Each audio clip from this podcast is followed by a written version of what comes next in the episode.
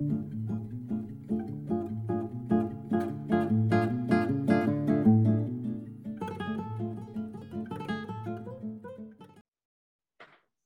going on, everybody? Welcome into another five minutes with Sean, maybe 10. I know we've been on quite the guest run lately.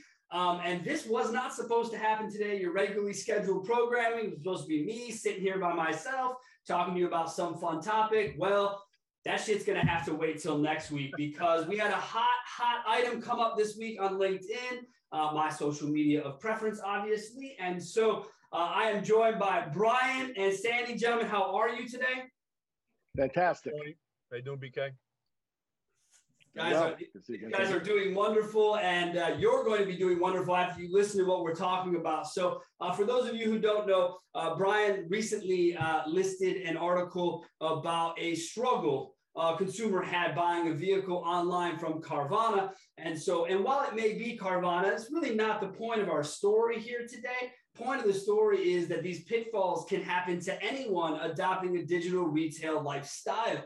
And it's not just technology, as Brian talked about a little bit in our pre show. Technology is literally the tip of the digital iceberg uh, as it relates to that. So I'm going to let Brian sort of open it up with his article. Brian, talk to me a little bit about how you stumbled on the article and why you felt it necessary to bring it forward. And by the way, I think that was one of the longest write-ups I've ever seen from you on an article. Uh, I, really dug, I, I really dug that, man. So keep it up. But tell us about how we got there. So I can't take the credit for it. Jared Kilway, our uh, chief digital guy, actually forwarded it to me and said, "This is why uh, every piece of, of the puzzle is so important." And he and I always go round and round, and uh, you know, he challenges me and I challenge him, and he's a great partner, you know, in that, uh, along with Wendell Hardy, and actually the whole management team. But it, he's the one who brought it to my attention, and I'm I'm looking at it, and he he was saying talking about the breakdowns in the process because your initial reaction to that is here's Carvana. Look at first they had the situation in South Carolina with the tag and title. Now they've got this situation. It's just a flash in the pan. It's just a matter before they implode, and here they go. But when you really sit there and unpack what what what is going on with that deal, and you start looking at the blockchain aspect of their process uh, workflow, it's very clear to me because I've experienced you know similar things with odometer discrepancies and people seeing a car online and then showing up here and it's not and no different than walmart says with their fulfillment rate uh, you know online that's going to be the biggest struggle over the next 10 years once everybody goes through digital transformation then it's about stocking does your does your online shelf reflect what your in-store shelf looks like and with instacart and all these other grocery stores they said it's getting harder and harder with produce and, and dairy and all these other things cars are just the next thing. They're they don't have HomeNet. They don't have the vendors we have, right? So they're building everything from the inside out, Carvana. So for them to be able to show what's online and their whatever their DMS is, whatever their HomeNet type uh, thing is, do they, does it upgrade every 24 hours, every 15 minutes, every hour? You know, like in our case, we learned the hard way that you know our website provider would update what based on our vAuto feed. So vAuto, you know, because we don't we don't use HomeNet, we just go straight to vAuto. Right. But that was only open up, you know, two o'clock in the morning. So if we sold a car at two o'clock in the afternoon, customer in Orlando sees it, they drive down that night to buy the car, it was sold that morning. They get pretty upset when you can't do what you said you're going to do. And that I think is going to be in the next five years the new bait and switch. Does your online inventory reflect that? Does your online process reflect, you know, like you always say, it are the, the process is the same. If you have an online process, a remote process, a virtual process, if somebody wants a value for their trade, it's the same process. It's like in Zoolander, right? It's like the same look. So there is no there is no difference. But however you handle all of those things, regardless of the channel, an omni channel, it's about how you execute it. And clearly, what happened in that article is that young lady requested something. She was under an, a, you know an impression of how they're going to handle it. It looks like they didn't respond to her quickly enough because they have so much AI and they've overcorrected to the other side that they they forgot the human element. And I think that's the most important takeaway from this is that if people there's two there's two issues with the human uh, interaction in digital. A, it's the highest in, in our store, probably every organization. It's it's the most likelihood of errors and and frequency of things that can go wrong, right? That was obviously a human error. Somebody bypassed something, overrode something, because I promise you, they got a workflow that prevents that from happening. And somebody, you know, for somebody else try to take care of them and go outside of the process and bypass it or find a workaround, which is what happens here. And they think they're helping somebody, but they end up hurting somebody else. And that was that young lady. And that's that's the first thing. The second thing is is that you can't you, you can't forget about the human interaction and the emotional connection of just calling somebody back and responding to them, even if you don't have good news or you don't have something to tell them, you just have to own it. And and I got to tell you that you know, with all this stuff, and it's only to get like you're saying, the technology. This is just the tip of the spear. When people, you know, get a vendor, they get a, a bolt on, or they get some widget or some DR tool, that is not at all just okay. That's problem solved. Now we're doing digital retailing. That's the you know, you, it's not like you planted it on the summit. That's just the beginning. You're at base camp, and there's so much more to go. And then to come back down, it's uh, it's a huge undertaking, and it's not for the faint of heart. Yeah, and so Brian, there's two things really fast there. Two things. One, you used you, you gave me an A and a B, right? An example of what, what's going wrong. Both of them had the word human in it. Whether it was human error or human interaction, the point remains humans are still a large part of a process, okay? And whether whether someone did overstep or someone, you know, didn't pay attention, you know, the overcorrection obviously on AI, I think these are the things that can happen with a lot of that stuff because maybe humans aren't paying as much attention because why do it if someone else is going to do it for you type attitude um, which which i really like. And secondly i'll say this and then we're going to get into sandy's version of of kind of what he knows and has seen of it um, is that when when we talk about digital retail and putting the widget on the site brian as the first thing dude i gotta tell you more and more i think it should be like one of the last things you do right? Like culturally speaking, your store should be, you should have managers doing appraisals by phone, giving numbers by phone. Because if you can't get yourself past the phone, you have zero chance of letting someone pencil a deal start to finish. I so, completely you know, agree. I think that's the next sort of evolution is this like, don't get a tool. Get a get a get a culture of DR, get a culture of remote retail, which is again, as I've always said, that's what we're talking about here. We're not talking about digital retail because ultimately this woman didn't just go through and buy a car online she had to deal with humans along the way that that made it, things worse in some cases because it's it's a it's a it's a call center. It's not a dealership. Brian, if I had a problem with the purchase of your car, I wouldn't end up at a call center, dude. I wouldn't. I'd end up on your desk more than likely. And if that's the case, you're the human who's going to make it right. They don't have those humans. Those are just vending machines, folks, just so we're clear. They're not manned by people penciling car deals who have a clue as to how to make things right for you. So I, am a big part of that. So Sandy, Sandy jumps on, right? Sandy's like, Brian, let's, you know, next time I'm in Florida, let's talk about this. I didn't want to wait for Florida because I don't know when I'm going to be there. So I want to hear it now. I want everyone else to hear it. So Sandy, talk to us about your i think it's like a real life carvana experience that sandy himself has gone through sandy tell us about it buddy well yeah before we get to that sean i just want to uh, I, I want to dovetail what brian was talking about i think you know to, to properly put the article in context the way that i read it and i think the way brian interpreted and perfectly articulated it was that we had a typical or or a not too crazy automobile dealer problem uh, that can occur regardless of whether it's an AI or it's a um, uh, an online retailing issue that was not going to be solved by AI. It needed to be solved by human intervention, and that is where uh, Carvana does have an Achilles heel. And I have to say this to you: I did have a personal experience, and I think I share with you, uh, you know, backstage, uh, if you will, that the reason that I ended up doing a deal from stem to stern with Carvana was was manifold. First of all, I had a client that asked me uh, to do that, uh, and that that they would work with me on it so they can gather the intel. And I quite honestly, once once that was suggested to me, said, "Wow, that is a great idea. Let's do that." And so I went literally from the shopping experience all the way through to delivery. And I'll give you the the good, the bad, and the ugly, and everything in between. And BK, please chime in at any time because the one thing I want to give Brian Kramer the nod on is that he thinks about the uh, CX piece of um, of digital retailing like nobody else out there. I was blown away when I went down to visit with Brian a couple of months ago uh, down in in um, in Naples and saw the way that they had process mapped the um, I would say the the interweaving of the customer experience between offline online and how he's able to actually seamlessly go back and forth between o- online and offline. And I think that he deserves uh, a ton of credit along with his team uh, down there. So that said, um, I will tell you that the experience that I had with Carvana was really interesting. Was shopping for a vehicle and uh, had something very specific in mind. Uh, and so as I shopped, I found a vehicle that fit virtually perfectly what we were looking for. And so made the commitment, um, did the entire, you know, spin the vehicle around inside, outside. Their their virtual tools are outstanding.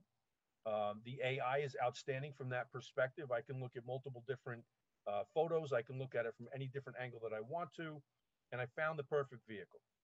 Sandy, hold on. Sorry, I'm going to stop you because I want to ask you something. So, with the idea of the virtual photos and that sort of interaction, is that something you see? Because I know you're all over. You know, you have automotive clients. That's your life. That's all of our lives. Are you seeing anything similar out there in the dealership world, or is there is there something very specific about their photo setup that is not duplicatable, right? Which is not a word, but is it something that is impossible for others to do, or is it just the way that they set it up that makes it clean and looks easy, but anyone can do? Great question. The answer is yes and no. Um, there are some tools in the marketplace right now that that are are akin to what they offer.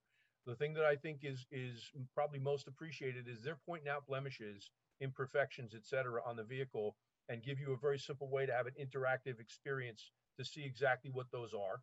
Uh, so there's really no no mystery in terms of what the condition of the vehicle is by the time it arrives at your front door. Now that said, um, the one piece to that experience that I did not anticipate and wasn't really thinking about was I saw that this was a coming soon vehicle. Now, Brian, you've studied Carvana and you know that the coming soon piece, well, only 50% of the coming soon was true in this instance. It was coming, it just didn't come soon. We waited almost 50 days for that vehicle.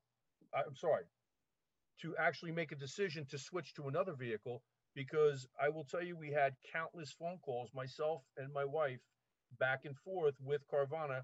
And I actually had a screenshot that I saved. I'm not going to show it to you here, but I will tell you that the one screenshot that I saved was an hour and 15 minutes. And that was about the norm uh, when I wanted to actually speak to somebody. There were multiple times that I had to actually hang up because I had to get on with life, uh, you know, throughout the course of that. Which day. you'll see on all their con- consumer reviews deal. And I'm going to tag on to this at the end yeah, because please, please I'm do. very passionate about exactly where you're going. Yep. Because in order to live up on all those brand promises, it's a ripple effect throughout what you're probably about to go into. Oh, yeah, but, absolutely right. But we also we also kind of led this thing off with this before we talk about the idea of the new the new bait and switch, right? Because ultimately that's where I'm feeling right now. As Sandy tells his story, I'm thinking to myself, this is not going to go the way he envisioned it to go. It's it's coming soon. It's this. It's that. It just seems like a very you know. I don't know. It, it seems it seems like a little bit of a shady way to go about it. All right, Sandy, continue well, forward. I'll tell you, it's I, I won't I don't know that I'll go shady, but here's what I'll say. It was wildly disappointing. But here I had time on my side. I did not need the vehicle right that second. You follow me? So I was willing to play the game. I really wanted to play it out and see how it, it was actually resolved. The truth of the matter is, is that coming soon vehicle never showed up, not at my front door, and that issue was never resolved. And it took multiple different phone calls, hours on the telephone. The times that I did speak with people, I was given hollow promises that somebody would follow up and give me a call the following day. That times like this, uh, things like this happen from time to time because of the reconditioning and where vehicles were being shipped in from to the central reconditioning centers, et cetera. I heard every story under the sun. And the most disappointing piece was I never ever got the follow up phone calls that were promised. So, to Brian's point, that human interaction, the human element of what we're talking about with the customer experience is critical. And that's one thing that AI will never, ever, ever be able to deliver. AI can solve problems only to a certain point uh, to human satisfaction. Does that make sense? Agreed. And I now, think, say- and so oh, go ahead, Brian, because I want to hear to your point with the idea that, hey, the human is the part of it, you know, and this, uh, Sandy, I dealt with something similar with my cell phone provider where you call in and it's, you know, I, I, don't, I, don't, I don't have two hours. So if we're in a 40 minute wait time, you know, that's one thing. I got the same thing, hollow promises, no one's going to call you back. No, and, and you're left with nothing you're left with no other way to go because there's no showroom to show up to and start yelling at people or having a, a conversation with it. Brian, what you, you were going to say something when Sandy started about his direction here with the flow and the sort of interweaving. How, how do you view that on your end, man? Before I ask him that question, did it did it halt or stall your transaction on the cell phone? What the reason the reason I asked this is because of, of this. I just I, I went through the same thing on a refrigerator and a range. Yeah. Right. And there was a certain brand that I wanted to get, and I'm going back and forth. And I tried submitting a lead to the local uh, appliance store that's a, you know, it's a local brand right down the street. Great customer service when I went in there in person. They have no online presence. It just has autoresponders. Somebody be in touch with you shortly. And I'm like, look, I just want to transact, but I could, I was able to get something at AJ Madison, New Jersey, easier than I could a block down the road. So I just decided I'm not going to transact. And it wasn't that I was going to go buy from a competitor. I'm just like, you know what, this is just brain damage. It's not worth it. Same thing I just went through with the generator. I go, it's taking me three days going back and forth. These guys not giving me a price. And I just want, I, am not even trying to, I'm just want to give up at this point. So I'm, they called me up from Generac and they said, Hey, did, did, you know, how was your experience with the thing? I said, I'm just out of the market. Oh, what did you end up buying? I'm not buying anything. I've already wasted three days. That's the worst. I'm going to be out of power. You know, worst case scenario with a hurricane. And that's what I wanted it for. You've already sucked three days out of my life of all this BS going back and forth. Yeah. So I don't need the generator because it's more, you know, friction dealing with you to buy one than what I would deal with the friction of uh, a portable generator in the event of a hurricane. So I'm good. I'll just get a hotel somewhere and get the hell out of here. Yeah. I don't want to deal with you guys anymore. So now I'm just not in the market. And I see that a lot of people that are looking at cars when they when they start this digital uh, journey, when they realize that it's not what they thought it was, they don't. I don't see them on my lost sale report. They just go ice, and they're like, oh, you know, hey, it's just too much and they just disengage and they don't buy anything. That's why the average car on the road is 12 years old. They're saying that it, it would be six years old on Carvana's shareholders report or less than that if it was easier. But they ask you the question, Sandy, why do you think that? Because I've got a pretty good guesstimate as to why that vehicle never became available. Why do I think so? Yeah. Uh, I think that they they bought a vehicle that probably had an issue with it that they could not resolve on the reconditioning side. And so that vehicle just never made it to the point where it was available for me to purchase. It's that simple. I mean, I had asked multiple times. I had two or three phone calls where I actually did speak to somebody. I will say they're very polite, very apologetic, um, and they were empathetic. And that's the piece that AI can't deliver. And this point I wanted to make is humans have a innate, most humans have an innate ability to empathize with somebody that's in a, a particular situation. Uh, AI can never do that, right? And so if I had to deal with AI throughout that entire experience and never be able to get somebody on the phone, to, to Brian's point, I would have abandoned the purchase or the process uh, at that point in time and said, listen, nobody gives uh, two shakes of a tail about whether or not I'm having a good experience or not. I'm out. And I, I just would have taken myself out of the market.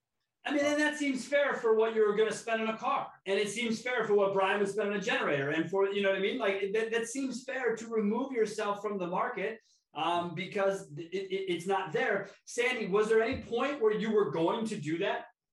No, and and Sean, I'm glad you asked my question because I was uh, chapter nine of the book Think and Grow Rich is called persistence, and I was going to persist my th- way through to the end because I wanted to have that 360 degree perspective of what the experience was like with Carvana. So I will tell you what I did uh, do. In the last phone call that I had a human being on the other end of the phone, I said, let me ask you guys a question. You've wasted now almost 50 days of my time, hours upon hours on the phone. I'm just curious, what were you what are you willing to do for me goodwill wise uh, to make this a better experience? What do you think the answer I got was?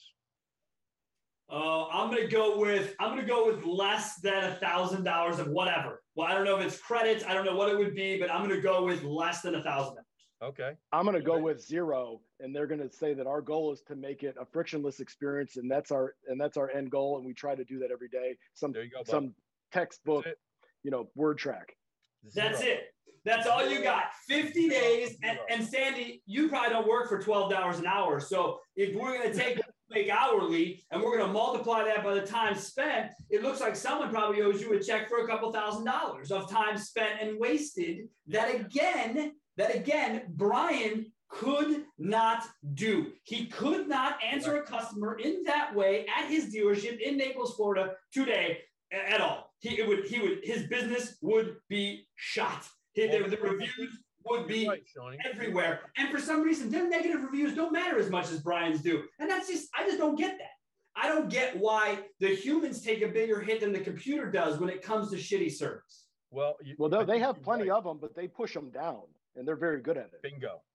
Yeah, well, well, they're very good at it, but because here's the deal, I don't want to, I don't want to say that my experience was necessarily the norm, right? Because I will say I've heard people that have had good experience on Carvana. The fact of the matter is, though, you just hit a key point. You said that Brian couldn't do that and get away with it. And my answer is Brian wouldn't do that, nor would his team. Okay. And there's a big difference between couldn't and wouldn't in this circumstance. And that is, I think, the the thing that we can hang our hats on as retail automobile dealers, where we've got that human uh, capacity on the CX piece to deliver the kind of experience that a, a digital retailer that's purely online and relying or over relying on AI can never deliver. Fair point, Brian? The, absolutely, Sid. And, and you and I, you know, spitball back and forth on this but we're both under the under the impression the customer should never have to pay for our inefficiencies Bingo. regardless of what's happening which which it happens. As you're going through this transformational journey none of us are perfect and we're far from it. And, and carvana does a lot of things really well but if it's if it's an error on our side i'll give you an example. Here recently we had a uh, a sight unseen appraisal where it went into the the system.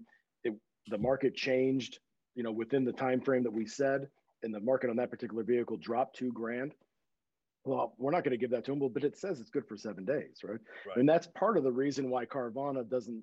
The other reason why they don't get these trades processed or it says sale pending because they don't have the other deal approved yet, or they don't have the stips, and it's still hanging. It hangs out there forever, and then they end up not getting hung, and that's how that car disappears from the market.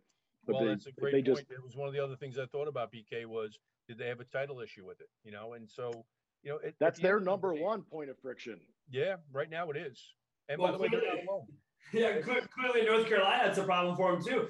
Um, but, but but when you but Brian, when you look at that, when you when you talk about the the, the finance deal getting hung in that article, that woman basically says she was given the the bank was I think given the wrong information or the wrong car, and it happened to wrong be bin. You know, their bank, if you will, their partner bank. Um, which again, it, it doesn't lend its hand to clarity, right? When all of a sudden these sort of things happen. And I mean, to unwind a car deal that's already been to the bank and vinned up. Oh, oh boy. I mean, that in the, the article made it sound like her first phone call. Someone was like, ah, no problem. We'll just send you a different car and everything will be fine. It was like, no way. That's so much work to go through and headache of people. Brian, in your journey, as we call it here, to, to into, into the remote retail world of selling a car anywhere at any time for any reason, these issues of title or these issues of bank financing, are they greater of an issue than vehicle availability, or or how would you sort of weigh those those situations? I would. That's a really good question. I would say that they're both, and, and it depends on the state. And every single time, and, we're, and we've got like an internal knowledge drive that we're tracking all this stuff on as everything changes. But you know, I'll give you a, a couple examples. You know, in Florida, it's very easy to do everything electronically. In Massachusetts, it's not. And I didn't understand until I called a friend of mine that's up there and I said, Hey, state of Massachusetts is saying they got to wait, you know, three to seven days to take delivery because they can tell they have insurance bound on it. Oh yeah, that's just standard practice. I'd never heard. I mean, that sounds, you know, absolutely crazy to me. Yeah. That then I'll, New Hampshire comment, Brian. You yeah. know where I'm going with New, that, Brian. Yeah, New York, New York, Cook County in Chicago. Um, there's all this craziness, and then if you know Arkansas, Mississippi, and West Virginia, you got to pay double sales tax. If you live there and you buy a car out of state, you got to pay that tax and this tax. And I guess coming up with like a big Rosetta Stone or some kind of uh, T square that you can sit there and say, does this align with this? I mean, it, it is a brutally painful deal. And I know uh, Bernie Moreno's working on block his champ title, blockchain car titles, but I mean, he's running for Senate, uh, you know, to to help you know detangle all of this mess because the mm-hmm. the that you know automotive news called me recently and they said what do you think the number one issue is with digital retail? It's inhibiting dealers from moving forward. And they didn't seem too excited about it but i said i think the number one obstacle period by a long shot is the tag and title complexity from state to state. You don't have that kind of stuff in europe. And that alone would decentralize this entire situation. I mean it, it's i can tell you you know i've had not like that Carvana story, but I've had all kinds of horror stories of two, three temp tags and COVID shut down in this county. No, we're but this county's open, and you know Colorado has this rule, and every single different municipality has all these different rules, and they change, and depending on which DMV you call, and I mean it, it's a, a you know a business opportunity, I guess, but it's also it, it, it can make your stomach turn with the amount of cost. And I've paid tens of thousands of dollars in errors by trying this different things and touching this electric fence. And I'm okay with that. And it's and it's the cost of innovation. And, and I wouldn't have it any other way. But now we at least know a process. Okay, that didn't work. Let's do this and rewrite this. With Carvana, what the, the trick, you know, the or the or the challenge that they're running into, which we're all going to run into at some point, is they have a seven day return policy. So they can't begin their process until the eighth day. Because if it's within that seven days, they can't already have the car titled, then it causes a whole right. other wormhole of, of mess. And if it's e-contracted, e-funded, now you got to do a you know a flat cancel and it's just crazy. Right. So you got cars driving around that are that are that aren't titled for at least for right, like you're saying, for like six days. You're driving around with a car that isn't actually technically yours by all purposes that you have.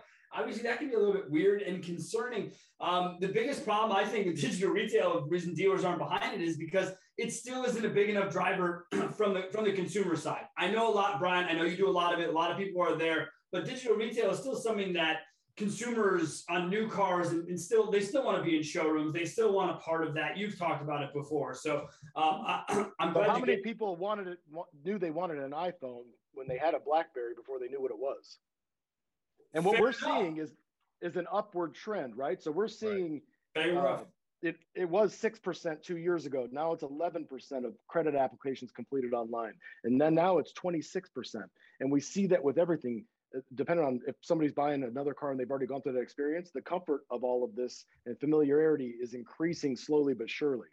And I think that's another tracking reason, it all.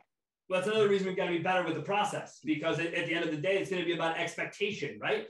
Is if you don't have expectation, it doesn't matter the cost of anything to me. It's how I feel. Is if someone sets proper expectation for me that I agree to the price, as long as the follow through happens, then the price is validated. But the second the absolute second that that that I no longer feel value, you might as well you might as well cancel the because I'm not going to be able to get past that. Very few people can overcome when I feel like I've lost value in, in, in, a, in a deal. And to your point, I or probably trust. just yeah, trust, trust right? value. the nail on the head. Sean, yeah. it's it's trust. Period. End of story. Uh, and it's no different in in the um, traditional retail model than it is digitally online. It is. It's just digital one, trust. It's the number one ingredient for a great relationship long term. Uh, and I have to say this. I just want a, a quick aside is that you know outside of that portion of the CX uh, with with Carvana, um, when things did get right and we selected another vehicle. Now I tell you there was disappointment there as well because I had to take a vehicle that was a year older with a little bit more mileage on it, a little bit of a discount, but not a discount that I felt was commensurate with um, what we were getting.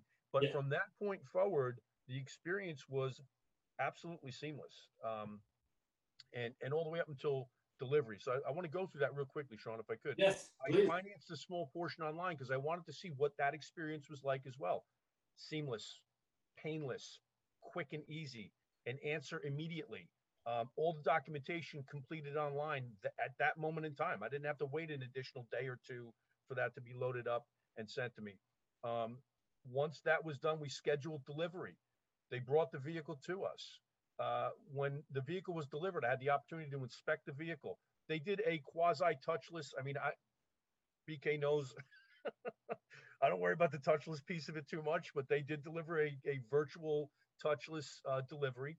Um, and here's the cool thing, right? This is one thing I want to give them props for, and especially the young lady that delivered the vehicle by flatbed. It showed up, and only one of the two keys was operational she immediately on a tablet put in a uh, uh, an, a work order for a replacement key. Uh, they partnered with Car Keys Express, and she said you'll have a key within the first week to ten days of of um, actually uh, the seven day you know guarantee period, uh, which all came to fruition. Car Keys Express showed up at the house to to code the keys. We ended up with actually three sets of keys because they brought an additional key blank.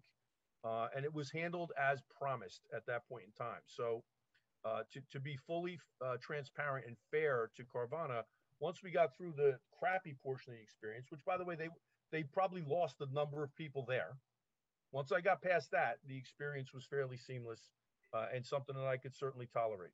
Yeah, but but to this point, this was uh, an act of research and, and, and for the purpose of science. Correct. It was, it was not right? but if it was not, Absolutely. you're out, dude. I you are so you're and you ain't out 50 days. Fuck that. You're out in 15 days. you're, you're absolutely yeah, you're absolutely right. Um, to, to be honest with you, about seven days into the coming soon experience, uh, I'd have, I'd have raised holy hell with a dealer uh, if I didn't get some type of a responsive uh, uh action on their part, and uh, and and I would have I would have walked.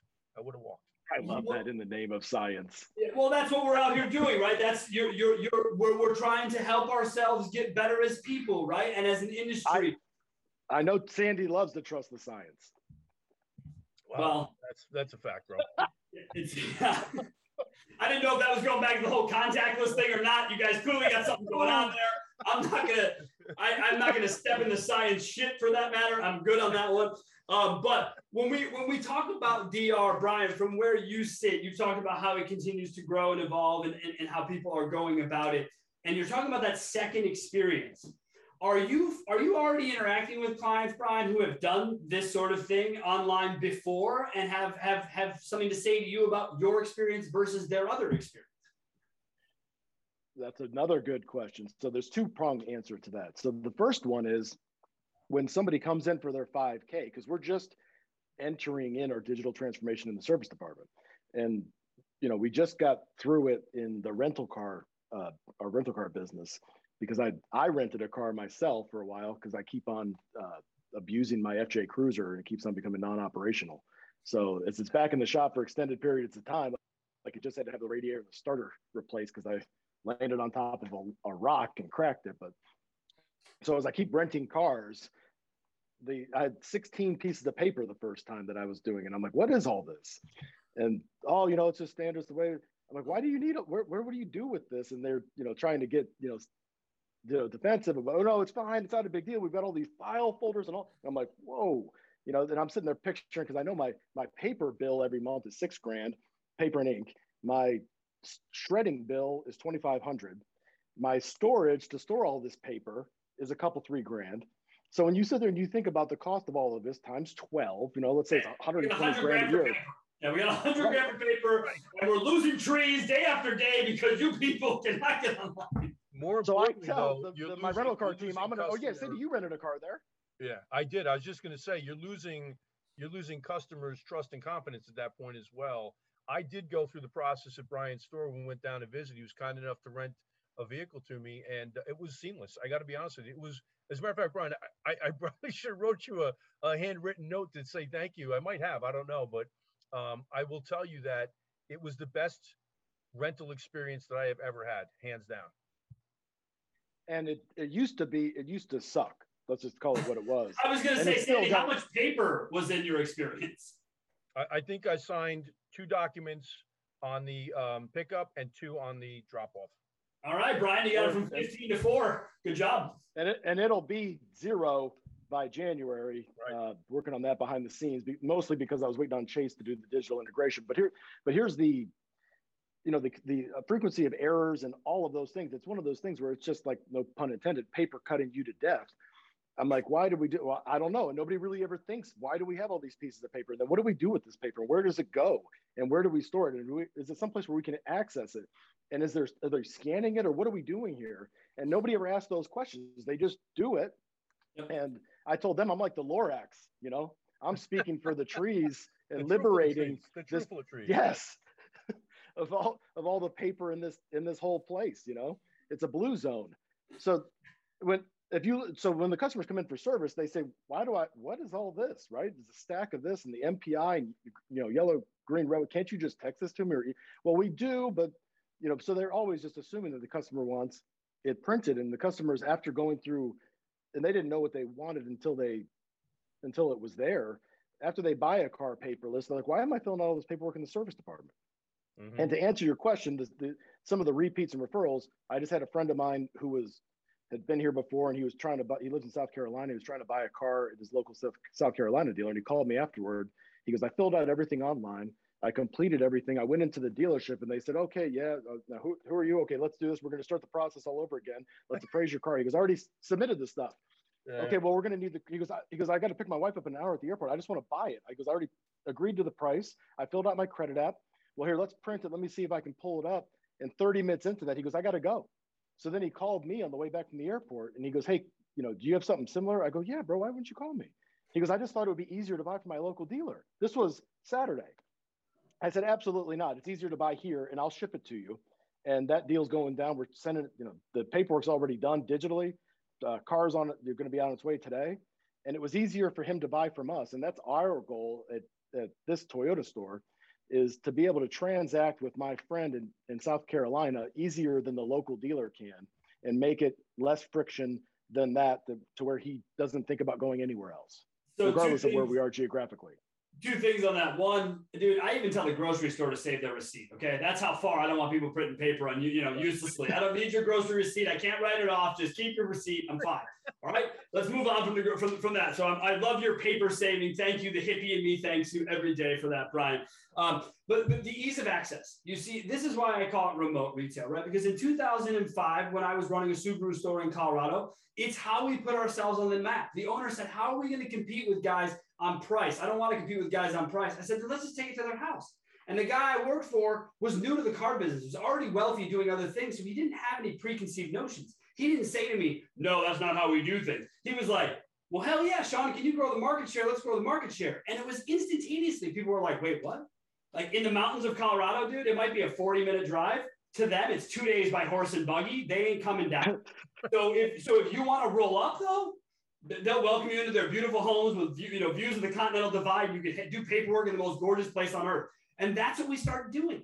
And it just it, it, it never we never had to talk about price. Well, well, price. How about we do in your living room? Well, then yeah, whatever. I don't care about the price. And that's sort of the point, Brian, is that you I do it now. I still send friends and do my own business with that same Subaru store because it's easy. I'll have the paperwork FedExed, right? So that's I live in a state where you got to have wet paper in Wisconsin. You have to have ink on paper. It's and there's still 32 states like that. That's right, correct. but that's okay. That's, that's okay because FedEx has been around for 50 fucking years. So yep. don't worry about it. It's not a big issue. And now, more so, when I did my mortgage online recently, a little refi action, right? All done just like this. It was me instead of Sandy. It was my mortgage gal, and instead of Brian, it was a notary. It was all done by a notary, and she's like, "Here you go. Please hit here. Please hit here." And I'm like, "Hey, can I sell a car this way? And of course, the girl's just a rep. She's like, what? We're doing a mortgage. I'm like, yeah, never mind. Give me your boss's name. I want to go ask all these questions. I want to understand because here it is. This, this, this cures all of it. If I can do a mortgage in Wisconsin that way, damn it, I got to be close to doing a car deal that way. If all it takes is a notary, come on. That's what, uh, uh, that's what initially, and we have two notary services that are good anywhere coast to coast that we use for wet ink states. Um, that way you don't get fraud. It doesn't, you know, it, it meets the manufacturer's complaint because everybody goes, oh, the manufacturer, you have to be on site. You got to get physical delivery. Yep. The notary is your physical agent. But to Correct. your point, I also just did a refi and I did a refi with the same, uh, my mortgage company is, is Toyota. So they did my mortgage maybe five years ago and they did it completely digitally, touchless, nothing. Right. So then fast forward to a few months ago and they called me up and they said, Hey, we want to lower your interest rate 75 basis points. Okay, what's the catch? Well, we don't want to lose you to another competitor and we don't want somebody else calling you. So we'd rather, I mean, you just calling to save me money. Okay, so let's do this. So they ended up getting a notary. He comes in with a stack of paperwork like this. And he comes in and I, I go, what is all this? I said, I've already done it. He goes, that's not the way it works in Florida. I go, well, how did I do my last mortgage like that? So they used a different notary service, and he keeps on going. He goes, "This is just required. This is very, I go, but it's not required. I can show you my other stuff. It was done." I go, "Anyway, I'll go through your little exercise here." But and he kept asking questions, and I'm you know, ADD's catching on, and I'm wandering around my house. He goes, "Where are you going? You got to stay focused." I go, "Just give it to my son. I'll blank. My, my wife's going to read it because I have no clue on any of that stuff anyway." Right. But he kept on.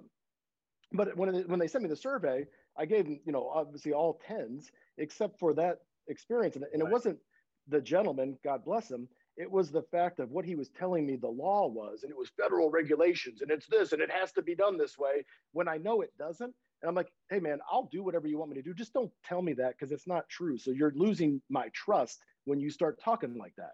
Right. And that's where there it is, right? Here's the trust back to what Sandy talks about trust in the process, trust in the people. I, I don't trust you when you tell me something is not factual or not. And I think, Brian, dealers are doing the same thing. Sandy just said it, right? They're doing the same thing with the paperwork. They're doing the same thing with the story. Oh, customer, yeah, in our state, we just can't do things digitally. It's like, well, nothing. You can't have a credit app. You can't do, I mean, like I said, this was 2004. I went to a company at the time, the website company called Dealer Skins. For those of you who've been doing this long enough, know the name.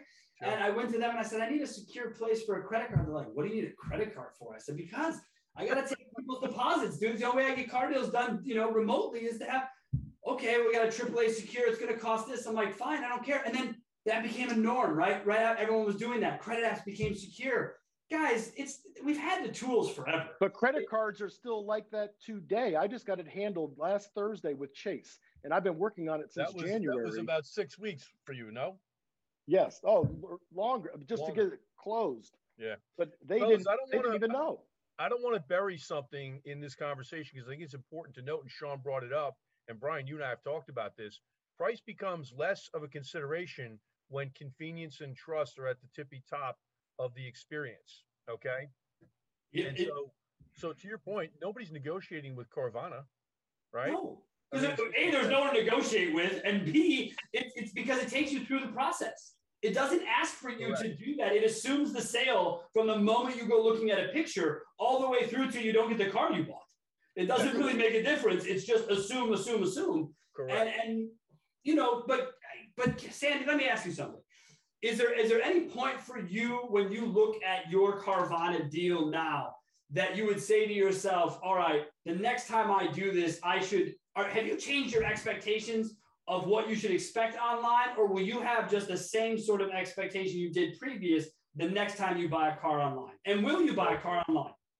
Oh, sure. I would buy a car online. I would I would prefer to buy from clients, right? Obviously.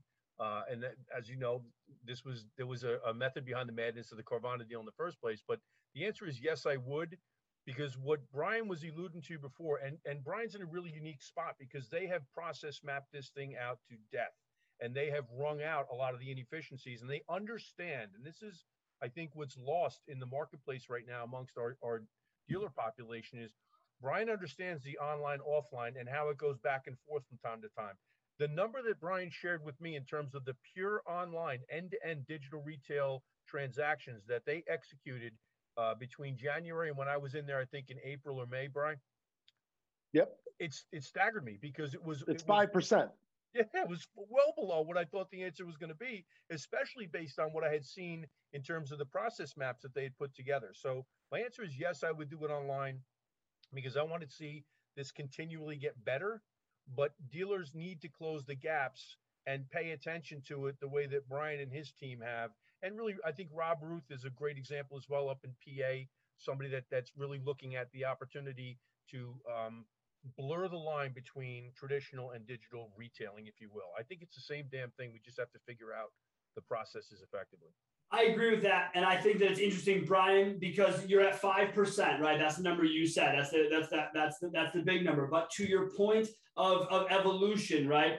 Uh, a year ago, that number was one or two and a half, right? So in, in, in 12, 15, 18 months, it has doubled. I get it. I get it. It didn't go from uh, 80 to 90. Okay, okay. But two to five is still a doubling. I would take that of my portfolio if it did that tomorrow. I would take a doubling no matter what. And so it's doubling. I don't care if the number is not that big. It proves. But here's the more powerful number. The more powerful number is 93%, because that's the percentage of the customers that interacted with one aspect of the online digital retail process Correct. that Sandy saw when he was down here on the workflow.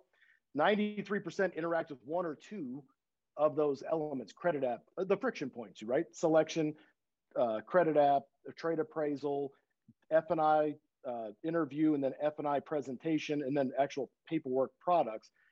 It doesn't matter where they start but as soon as i i can provide something that my competitor can't provide or the dealer in north in south carolina can't provide and when i can do something they can't i have a competitive advantage. That's not about price Brian? Correct. And, and, you've always said that. You're the you, last time I had you on the show, which by the way, Brian, I think you're like one of the first repeat guests we've ever had. And this is going to be show like 191. So 192. so thank you so much for that. But there no, we go. When we first talked, dude, okay. um, you had talked about your sales, your marketing no longer had anything to do about payments, price, lease options. It was beaches, it was jet skis, boats, come by wherever, whenever. Has that changed, Brian, or is that still continuing the message? And will you continue with that if it is still that? So it has continued and the and the beaches and the jet why would you want to be at a toyota dealership all day when you could be at the beach it's a mile that way and what we're in production on right now which is going to be very cool and i'm going to be releasing it next month is we're going to pull the curtain back and we're going to put our process not just for our salespeople but our process we're going to walk everybody through it on tv so that the customer can experience step by step exactly what it's going to be and there's no internal process, external process. We're just putting it on Front Street, and this is what you can expect, and this is how it rolls. Brian, well, you want to talk about the ultimate in transparency and then accountability on the team side. You marry those two pieces together, you're off to the races. Yeah, I mean, if you're gonna if you're gonna come up with 30 second spots for the TV where you're gonna show people some sort of dynamic process of, of online, you know, we've been t- we've been telling clients now for two three years about digital retail or trading tools if you're going to have an ad, you want to push somebody, show the CX of your tool in the ad. Don't bother showing them, uh, you know, a, a, mindless mountain with nothing and say, come trade your car in. No, show them. Go to valleysubaru.com, click on the trade icon from Carfax, take yourself through. The, and again, these vendors, in some cases, they're going to give you their asset use. Carfax is like, you want to do what? Here you go. Have everything. And now Carfax is coming to us saying, well, what can you just produce videos for all of our clients this way? It's like, well, are you serious? You guys do this yourselves. It's your CX. But the point was is they didn't realize they people were utilizing parts that way. So Sandy, I know you want to add on to Brian's point here. What else you got? Two things, Shawnee. There's two things. First of all, I love the simplicity of what Brian's doing from a marketing perspective. Tell them what we're going to do, do it, and then remind them what you've done. I mean, that's it. And if you can execute across the board on all three of those steps, you're not only going to have repeat buyers and referral uh, clients coming through the door, you're going to have a level of advocacy in the marketplace where people are going to laugh when you buy a vehicle other than at Germain in Naples. You follow right. me? Why would you go anyplace else? Because they deliver the kind of experience that nobody else is uh, delivering. The second point I want to make is, and Brian and I have talked about this, um, the market share grab that Carvana is executing right now is is going to be staggering. staggering. Right? Did you use the word staggering too, Brian? I did, yeah. Oh, I just said it. Like you, frequency. You, you, you were staggering in stereo, so I, I just get it printed on the screen. That is awesome. Right, market share is staggering. It's the truth because what's happening right now in a market where profits are at record level, but the volume of transactions is actually on the decline because of availability issues. Uh, Carvana's market share is climbing. Brian talked about it from the acquisition side. That's a big key to their success right now. But just think about this for a second. If you look at at uh, uh, 2020, statistically speaking, they had just shy of like two percent. Uh, uh, uh, uh excuse me, just shy of two percent of the market on the used car side. excuse me, pardon me, just shy of two tenths of a percent on the on the um, used car market side. You're talking about 45 million cars on average annually that are sold pre-owned, right? And and they're just getting a, a 288,000 of the 45 45 million, pardon me, 45 million. So the point is there is such huge upside opportunity, not just for franchise new car dealers. Think about the big independent players that are out there in the marketplace. We haven't even talked about them. We we've got a we've got a group down in North Carolina, Matthews Motor. Shout out to my more my boy Marty Valdejuli. They are competing with Carvana, CarMax, right in that that huge spot. And what is he doing? He's doing digital retail, deliver anywhere. He's got them bought in. I mean, it's a family business. The daughter now runs the company. Dad um, timely passed away a couple years ago, and she's taken over, and she's just it, but all they're, they're great on social. Brian's great on social. They're they're connecting with their communities. It's Sandy, you know this better than most people. It's more than just how you can retail a car. Yep. People want to buy from people they want to do business with. And I use the same example. Before I was a car guy, I was a suit kid. I worked for the Men's Wearhouse. The absolute best training I could ever have in my life. Okay. The company gets rid of the CEO. They no longer can guarantee it. They lose their identity and now they're bankrupt. No one even knows who the hell they are. That's right? That's, That's how quickly. Brian, I'm sorry, man. I didn't realize I didn't, I didn't realize Brian loved George so much. I didn't know. I didn't know you're a big George Zimmer fan, bro. I wasn't trying to get you to leave. I got the guy on my cell phone. I'm sorry. I'm so happy you brought up George Zimmer because that has been something I've looked at uh, over the course of the last six or seven years. because I would actually take my son to Men's Wearhouse to buy his suits because uh, we weren't spending money on uh, you know high end suits for him at the age of you know 14, 15, 16. But my point is, I watched the actual deterioration of the customer experience as a result of Joseph A. Banks buying them out. Yep. And you're absolutely right. Is that because it was all about experience? He he would always say the word guarantee, and every time you talk to him, he'd say, "You better make me look like I'm smart, not a fool." And so you better do what I'm telling you to do. And it was a process across a thousand stores across the United States. They all ran basically within reason the yeah. same. So, guys, and you can buy a suit anywhere you want, just like you can buy a or any uh, any car anywhere you want. But I can tell you this: having been a few years into this now, I used to always be, oh, what are these guys doing? They're oh, they're at two ninety nine a month. Let's do two seventy nine a month. We yeah. can beat that. We can do this. Less money down. I'll, you know, oh, you're gonna do two grand over KBB. I'm doing four grand. And then this guy goes, oh, four grand, six grand. That's what we're gonna do. And I can tell you multiple stories about that now with the with the Nissan stores doing original MSRP. But you know what they can't do? And I can get into this price battle back and forth with them, but they can't put a commercial about their process on television because right. they're not going to be able to deliver on it. They're not going to be able to execute on it. And that's an that's a, a brand value or that's a competitive advantage that they can't just decide that they want to advertise that. There's so uh-huh. much more that goes into it. You can't just say, okay, you're going to do that. I guess, do we want to take the financial hit and let's grab market share and let's just, you know, pull our pants down and, yep. and do that and not, not fix it from the inside out. We're just going to put some more, you know, Bondo on the outside of it. Yeah, Best Buy, Best Buy tried it, Brian, when they were like Apple stores, please. We'll just put a big, huge area in the middle of our store with with everything on there. It'll be fine. No, it won't be. Your people aren't trained the same way the Apple Store people are trained. You don't have the ability to check me out where we stand. You don't have the ability to do the things I need you to do. So, uh, dude, I completely agree. Gentlemen, I, have looked at the clock. I've taken up way too much of your time. Um, this has been this has been cooler than I think I could have even thought it would be. And, and I want to thank both of you for being on. Sandy, is there anything you'd like to leave our audience with before we sign off here on this beautiful day? I'm just going to dovetail something Brian just said before, and it was uh, it might have been glossed over, is that he's looking at the digital retailing impact on the service and part side of his business. I think it's brilliant. It's one of the reasons why uh, I'm the captain of the Brian Kramer fan club. Um, and Brian, BK, we need to talk offline because and likewise. No, thank you, buddy. I, I want to share something with you. I think uh, you should consider in that end, but that's the next frontier. We got to conquer this one on the front end of the store and then simultaneously start looking at the back end because I'll tell you right now, guys, if you're not looking at the back end of your dealership right now, you are in for some pain in the next two to three years. So I would agree with that. I think, uh, look, I wish these tools were around when I was a GM. I think my owner uh, tallied up the fines OSHA would have sent me from walking customers back into the shop, but I didn't care. Customer said, I don't need brakes. I said, my mechanic says you need brakes. I'm going to walk you back. I'm going to show you your car. And every time an owner just sit there like, Sean, God, if something happens, you know, and it's like, I don't care. I, I want to make it transparent. So use your video, use your honesty, be open with people about who you are. Brian, leave us with something wonderful as I know you will. No, I say just keep it simple. It's very easy to make things complicated. And on a side note, it, it, uh, I, I've enjoyed this conversation because I love, you know, just, just brainstorm and spitball with like-minded people. But it's so easy to make things complicated.